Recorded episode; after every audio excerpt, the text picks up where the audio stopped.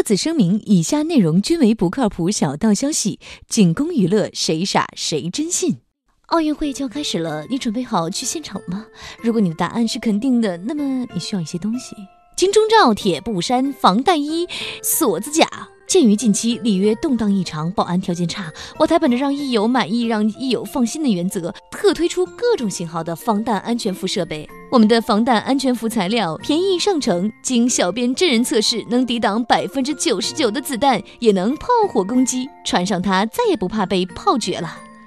不仅如此，我们还特推出胖边独家珍藏款。该防弹服提供了胖边面部纯正脂肪，又经过九九八十一道手工精心加工，历经上百道质检工序，价格优惠，质量可靠，性价比高。胖边的脸皮有多厚，这件防弹服就有多厚。穿上它，胖边能抵挡的伤害，你也可以。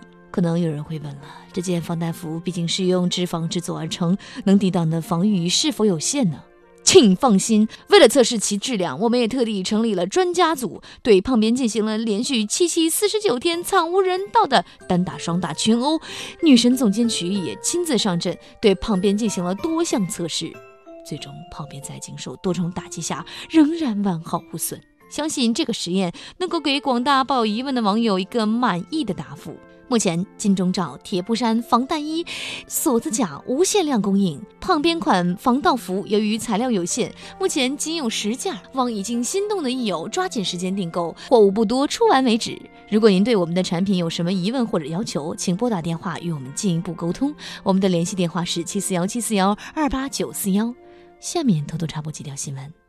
各位友，大家好，我是听说小强准备去里约看奥运会现场，祝他一路顺风的小桑。欢迎收听新闻七点整，今天要整的主要内容有：最近。南京江宁一男子周某与同事杨某不和，为了报复杨某，他在酒店门口蹲守三小时，终于发现杨某酒驾，遂开车撞击将其逼停，然后向当地交警进行了举报。对此，我台腐女秋子表示：“这个新闻的后续我知道，其实这个周某是某世界五百强公司的老总，杨某只是一个平民百姓。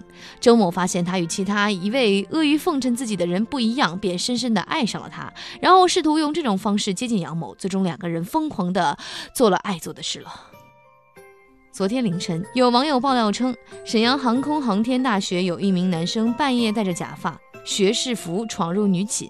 爆料者称，该男子学士服内只穿了一条内裤，被发现时曾说自己是来找女朋友的。事后，校门口宾馆老板表示，为了满足现在男性毕业生的生活需求，我们决定在近期开设学生宿舍主题套房，房间可提供六到八位女生同时入住，并配备宿管大妈和看门大爷。在保障学生人身安全的同时，充分满足他们夜闯女生宿舍的愿望。该主题套房预计在七月底建成，欢迎广大男同学携女友、小三儿、小蜜、情人等前来体验。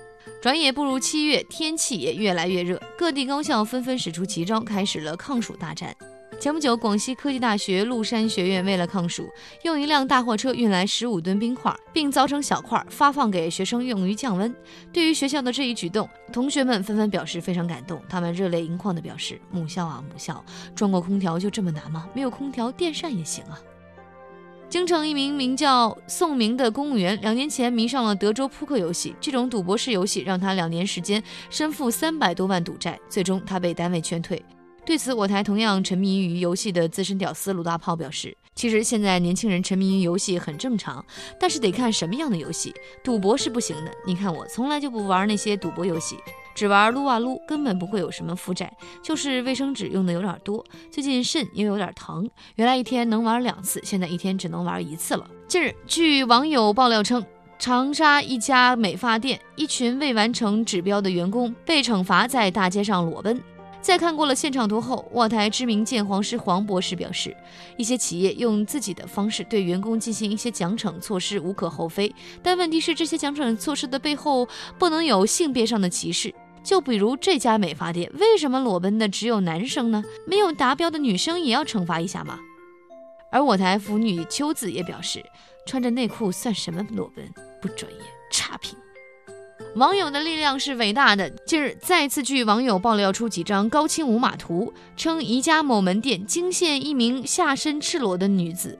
图片一经上传，引起了网友的广泛热议，甚至有网友称该事发地于北京门店。对此，宜家表示，北京两个门店并未发生此事，并已向有关部门报警。对此，我台稍懂法律的半吊子律师东子表示，支持宜家的做法，确实应该报警。像这种拍照不拍正面的行为，已经严重违反了《老司机交通管理法》，应该严重处理。奥运会快要开始了，这次的主办方巴西还没有做好准备，他们在记忆场馆没有建好，奥运村设施差，运动场不安检之后，又出了新措施。二十九号上午，他们在里约奥运会沙滩排球建筑场地发现了一具被解肢的尸体，目前当地警方已经介入调查。在看到主办方出了这么多幺蛾子之后，奥运组委会连夜发表声明，表示当时选地方的时候喝多了，现在后悔还来得及不？下面请听详细新闻。近日。冰岛欧洲杯大胜英国的消息引起了不小的连锁反应。这件事不仅让世界震惊，也同样让中国国足看到了希望。有媒体借此发文称：“冰岛的奇迹给了国足力量，他们能做到的事情，我们也能。”对此，我台十分注重新闻行业发展的女神总监曲艺表示：“现在的新闻行业就是让一些年轻人给带偏了。”放着好好的新闻不做，非要去写玄幻小说，这东西写多了，连自己分辨真假的能力都跟着消失。我对这一批年轻编辑很是失望啊。而我台一直对足球非常关注的猫叔则表示，伊拉克拿了亚洲冠军，国家就被美帝给打翻了；意大利拿了世界杯冠军，经济就崩溃了；希腊拿了欧洲杯冠军，国家就破产了；德国拿了世界杯冠军，难民潮就来了。这下你们懂了吧？国足这么多年一直在忍辱负重守卫国家。他们就是我们的守护神。随后，国足方面做出了回应，称他们不负众望，争取惜败泰国，踢平印度，真正做到无人能敌，实现国足梦。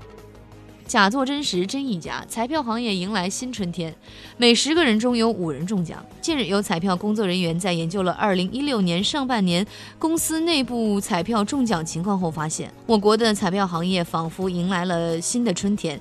平均每十个人便有五个人中奖，每百人便有一人中万元以上大奖。这个概率已经远远超出买车摇号的中标率。据彩票工作人员称，很多时候他们自己也乐意于购买一些彩票作为消遣。他们几百人的小团队中，已经有百分之九十的人有过中奖经历，其中不乏千万级以上的大奖。每次奖项公开之前，让谁的号码中奖也成了公司内部的一大难题。为了解决这个难题，他们公司内部特举办了抽签活动，每次开奖之前随机抽奖，抽中者作为获奖者上台领奖合影。据悉，由于一人被抽中多次的情况无法避免，为了防止彩民发现多次大奖领奖者系同一个人，他们也选择了穿戴玩偶服饰来进行掩盖。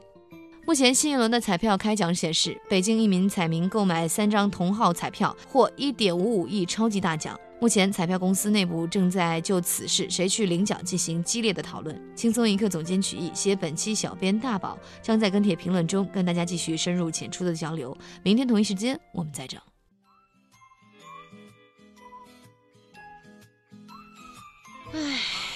小强这么就一去不复返了。